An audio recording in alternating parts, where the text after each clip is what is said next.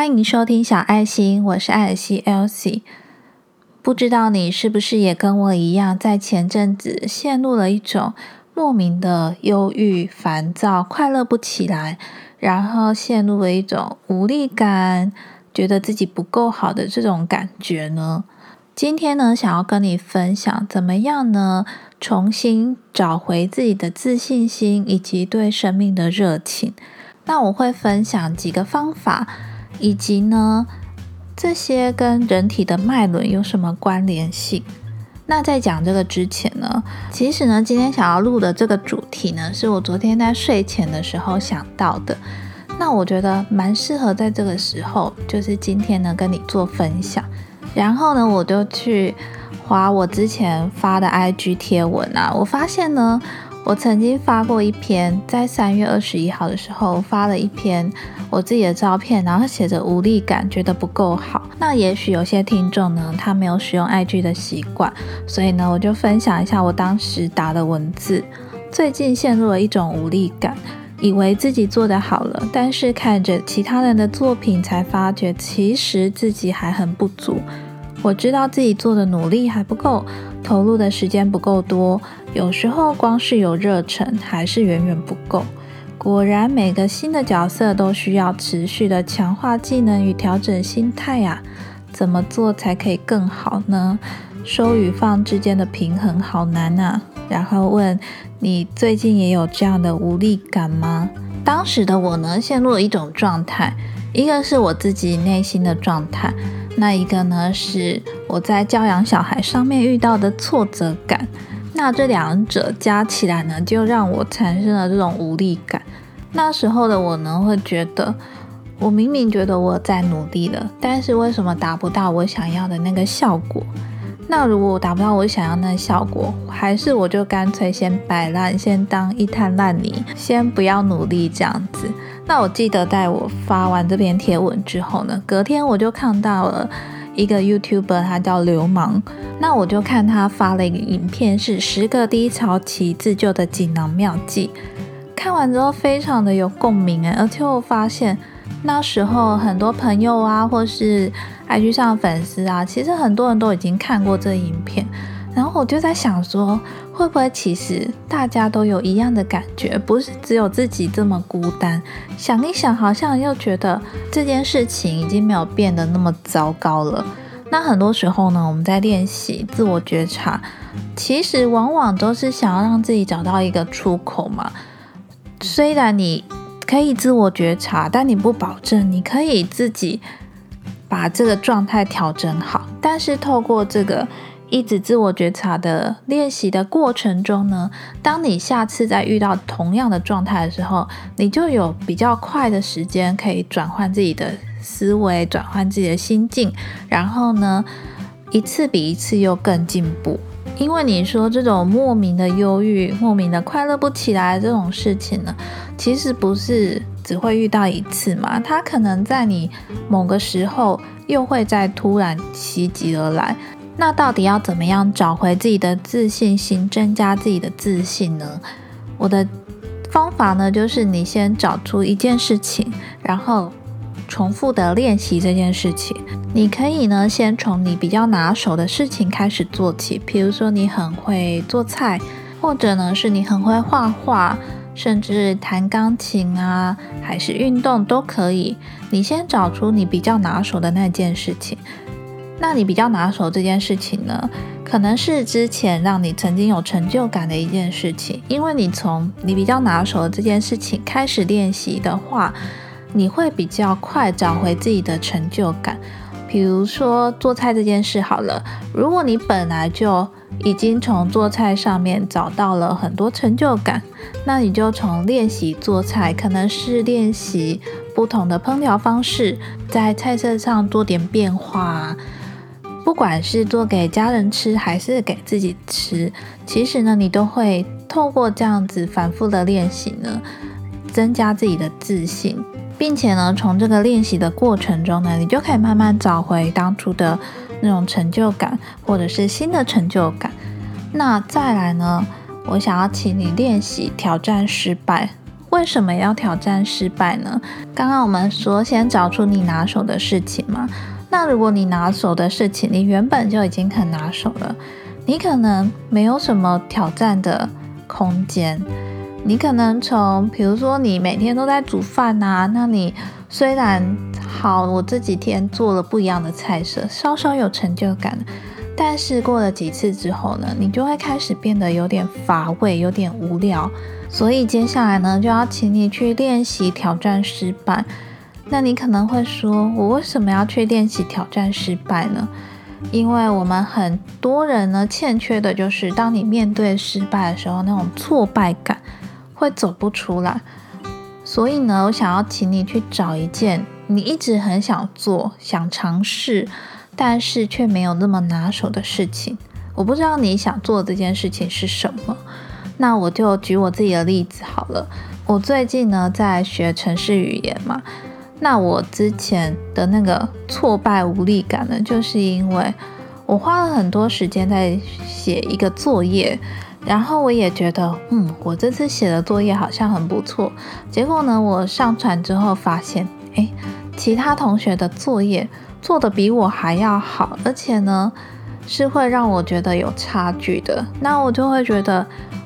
原来我努力的这些时间呢，好像一切都不算数，因为看着别人比较优越的作品，你就会觉得，难道是自己还不够好吗？那刚刚说到要挑战练习失败嘛，其实呢，在写程序员的过程中呢，你常常需要 debug，debug 就是呢，当你预期写这段程式，然后会有某种效果。可是可能在执行的过程中呢出错了，所以你就要去找出这个错误。那因为我是第一次学程序语言嘛，所以呢慢慢学到比较进阶的地方的时候，debug 这件事情对我来说就有点比较困难，尤其是你写的程式越来越复杂的时候，反而你会不知道要怎么样去 debug。那透过这样子一步一步拆解，然后慢慢去找出自己城市的问题啊，然后去解决它，到最后你终于成功 debug，并且呢完成了这个城市。其实那个瞬间呢，你是会得到比做拿手的事情的那个成就感呢是更加成、更加倍的，因为你尝试做一件你没有那么拿手的事情，在这个过程中你肯定会遇到挫败。你一定会经历许多的失败，不过呢，就是借由这样子慢慢的累积啊，最后你成功的那个时候，或者最后你终于学成学会的那个时候呢，你会发现你的自信心好像慢慢的在归位，然后你的成就感呢也是慢慢的在累积。讲到这里呢，先中场休息一下，因为有一个好消息呢要告诉你，那就是在。上个礼拜四月一号，刚好是小爱心成立满一周年的日子。那小爱心的周年呢，我也举办了一个活动。那我在这个活动中呢，也准备了两本书要送给你，算是回馈给一直有在持续收听的你哦。如果你想听详细的活动内容，以及我这个小爱心成立周年一路上的心路历程的话呢，你可以去收听。第五十四集就是上个礼拜的那一集节目，那里面呢就有许多呢我想对你说的话，还有一些听众的回馈留言，然后也有详细的心路历程。那其实小爱心的周年活动呢，总共会送出两本书，一本书呢会在 IG 上面限定。因为呢，我有为小爱心成立了一个 IG 账号嘛。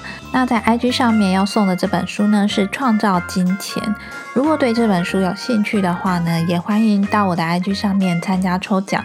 那我的 IG 账号是 The Petite Elsie，可以到 IG 上面搜寻小爱心，艾草的爱，星星的星，就可以找到我了。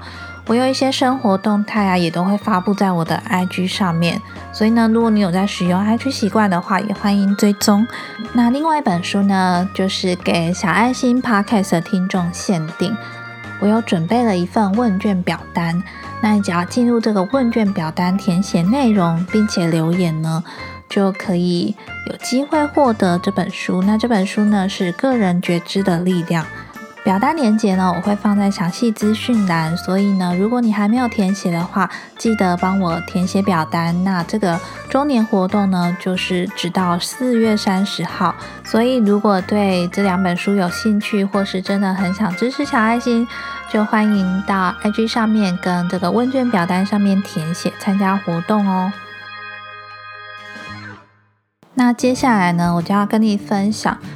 找回自己的自信心的第三个方法，那这个第三个方法呢，跟人体的七大脉轮有关系。那这边呢，我主要会讲其中的两个脉轮，一个是脐轮，一个是太阳轮。人体总共有七个脉轮，那从最下面是海底轮，那再往上就是在你的下腹部的位置，肚脐以下的那个地方呢是脐轮。那这个脐轮呢，是跟你的生殖系统、泌尿系统、性腺有关系，所以呢，它跟你的感觉、感受有关系，也会影响你的情绪起伏跟变化。那另外一个脉轮呢，是在往上一点的位置，肚子上面，大概在胃的那个地方。这个地方呢是太阳轮，太阳轮呢会跟你的消化、免疫系统有关系。那这个太阳轮呢，会影响你的自信，影响你对人生的热情与动力。如果呢，这个脉轮呢比较不活跃的话，你可能会产生懒洋洋啊，对所有事情都提不起劲。当我前阵子呢开始产生那种感觉不够好的想法出现的时候，我就在想说，我可能要开始好好的做一下冥想。那有一次呢，我在睡觉前做冥想。因为冥想呢，会想要找自己最舒服的姿势做冥想嘛。那因为我习惯是侧睡，所以呢，我就维持在我要入睡的那个姿势，就是有点侧睡，然后身体有点蜷曲，就有点像一只瞎子一样。当我开始进入冥想状态没多久呢，我就很明显的感觉，在我肚子那边有一团很温暖的能量。那这团很温暖的能量呢？就是在我的肚子那边形成很像圆圆球状的感觉。当时我开始有这种感觉的时候，我是很惊喜的，因为我觉得，哎，怎么会多了这股很温暖的能量？那后来呢，我就直觉的联想到，在那边脉轮的颜色呢，对应的是橘色跟黄色，所以呢，我就借由冥想的时候，想象一下那团很温暖的能量呢，是黄色的。后来透过这样子的冥想呢，其实我真的觉得自己感到蛮放松。那就是那一天的冥想嘛。接下来的几天呢，我都会让自己在睡觉前呢维持那样的姿势，然后呢开始想象自己这样的就是像瞎子的这种姿势呢，在肚子那边呢有一团温暖的黄球的能量。那我在这个冥想的感受的时候呢，我还会对自己的内心说出“我相信我自己做得到，我一定可以的”这种正面鼓励的话。我大概这样子做了两三天吧，其实我就蛮有改善的。再配合我后来还是有持续在写程式嘛，所以呢，就是透过一刚开始说的。先找一件事情练习，然后呢去练习挑战失败。在你白天做这些事情之后，在晚上睡觉前呢，先静心冥想，然后呢想象自己的肚子呢有一团温暖的能量，而且这个能量是黄色的。我知道这听起来也许有点荒谬，就是。真的可以只透过想象自己肚子有一团黄黄的东西，然后就可以改善你的自信心吗？不过这个的确对我有帮助，而且它也不是什么坏事，也不花钱，只是一种想象。然后，但是你一定要配合，你要对自己肯定，说出任何你想要肯定自己的话，比如说我相信我自己可以呀，我想做的事情一定会成功，我想做的事情一定会达到。我相信呢，明天起床呢，事情都会变得更好。像这一类的话，那我想呢，就算它只是心理作用，应该也能够达到一种稳定身心的方法吧。因为很多人在睡觉前就会常常想太多啊，那你倒不如透过这样的方法，让自己呢稳定身心，然后呢肯定自己，也让自己比较好入眠，比较不会陷入这个低潮的。无底黑洞里面，希望今天透过这样子分享呢，也能够帮助，如果你想要重新找回自己的自信心的话，可以帮助你增加自信。那今天的自我觉察练习呢，这个练习虽然有点荒谬，但是呢，我想要请你试着练习看看，就是在你睡觉前呢。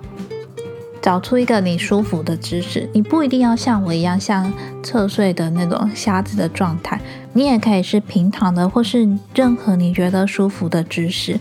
然后呢，让自己开始静下心来，进入冥想的状态。如果你不知道冥想什么的话，你就想象自己的肚子呢，肚子的周围呢，开始聚集了一团很温暖的能量。那当当你感觉自己聚集了那些很温暖的能量之后呢，再慢慢想象这团很温暖的能量呢是黄色的，想象它是黄色的。透过这样子的练习呢，让你可以稳定身心，然后呢增加自己的自信啊。对了，在想象那个画面的时候呢，一定要给一些正面的肯定句给自己，例如说：“我相信我自己可以的。”我相信我自己做得到。节目的最后呢，有一句话要送给你，就是你的价值来自你的存在。喜欢我的分享呢，记得订阅、关注小爱心，分享给你身边的家人朋友们。另外呢，想请你再花一点点的时间，帮我到 Apple Podcast 下方呢留下五颗星好评。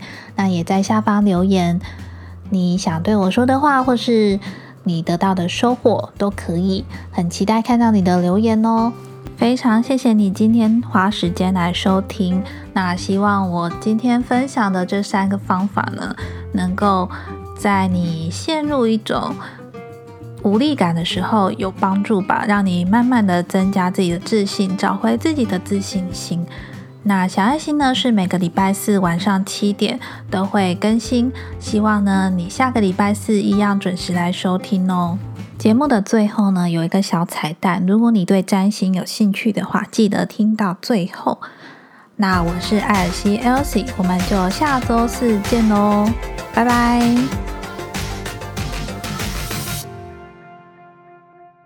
我今天要录这一集的时候啊，我就想说。这好像跟占星的水星母羊，就是唐老师最近常在说的什么水星双鱼、水星母羊有关系。所以呢，我就去找唐老师的 FB 的页面，然后去看他之前分享的一些占星周报。那我觉得真的很神奇耶，因为呢，他在三月十五号的时候发了一篇文，就说。水星明天凌晨进双鱼，所以呢，大概是在三月十六号的时候，水星进双鱼。那他说，水星进双鱼呢，会有莫名的有点烦躁、忧郁、快乐不起来。那在三月十八号的时候，唐老师就分享说，你所忍受的不合理，一定都有灵魂深处为某种原因而同意的合理，去发现、面对并且完成它。才能消除这项负担。然后他有 #hashtag 水星双鱼的小雨一个小雨露，所以呢，很有可能当时的那个低潮感，就是大家都陷入一种莫名的情绪，然后发现自己内心的弱点啊，这些东西呢，可能都是因为星象的关系，就是因为水星进入双鱼。那不过呢，现在水星已经进入牧羊了。在四月四号的时候，水星就进入母羊了。那进入母羊之后呢，终于心境又会进入下一个阶段。后来唐老师呢发的文，嗯，是的，过去的三月我们活在身心分离的情境里，表面活跃，内在却灰暗、忧郁、自闭的三月双面人生。以为找超脱的事还能晃到自己，还会为此忧郁、忧心、自卑、无力。上天为我们精心安排了一场专属个人的心灵实境秀，有读懂心声的吗？有更认识自己的吗？震惊之余，有思考未来的下一步该怎么走吗？我在录节目之前呢，在看到这几个文字呢，我真的吓到。你知道，有时候我们。我为什么去学占星？其实我也不是什么很专业的占星师嘛，我也没有要成为占星师，但是呢，人总是会想要为自己遇到的一些事情呢找一个出口。这个出口呢，如果你找到了，你就比较快从这个黑洞之中拉出来。但是如果你没有找到这个出口，你就会陷入这个无底的黑洞里面。那这是很可怕一件事情。比如说呢，当我因为前阵子。比较无力感嘛，然后现在慢慢的找回自己的自信心，然后我现在呢也有自己的目标，有自己的计划，没有像前阵子那种陷入无力感的那种感觉。然后我又看了这几篇贴文之后呢，我就发现啊，可能这都是因为星象的关系啊，原来这些行星的移动还真的会影响到我们每一个人呢。虽然说我们每个人呢都是自己内心的小宇宙，但是我们这个小宇宙会跟着这个宇宙的运行呢。而产生不同的变化，真的蛮有趣的。分享这个占星的观察呢，是要跟你说，现在呢，水星已经进入母羊哦，该动起来了。如果你已经从那个低潮期爬出来的话，那你就赶快制定目标，然后赶快去行动。但如果你还卡在那个黑洞里面的话，别担心，现在呢，就是从黑洞里面爬出来的最好时刻了。除了呢，我今天。分享给你的这几个方法之外呢，还有一个力量在帮你，那就是宇宙运行的力量啊。因为现在水星进入母羊呢，所以呢，你也不用像水星进入双鱼一样莫名的忧郁了。那你还有什么理由一直困在那个低潮期呢？你的价值呢，就是来自于你的存在。那就分享到这边呢。我们就小声的说拜拜吧，谢谢你有听到这个最后一段我的占星观察，拜拜。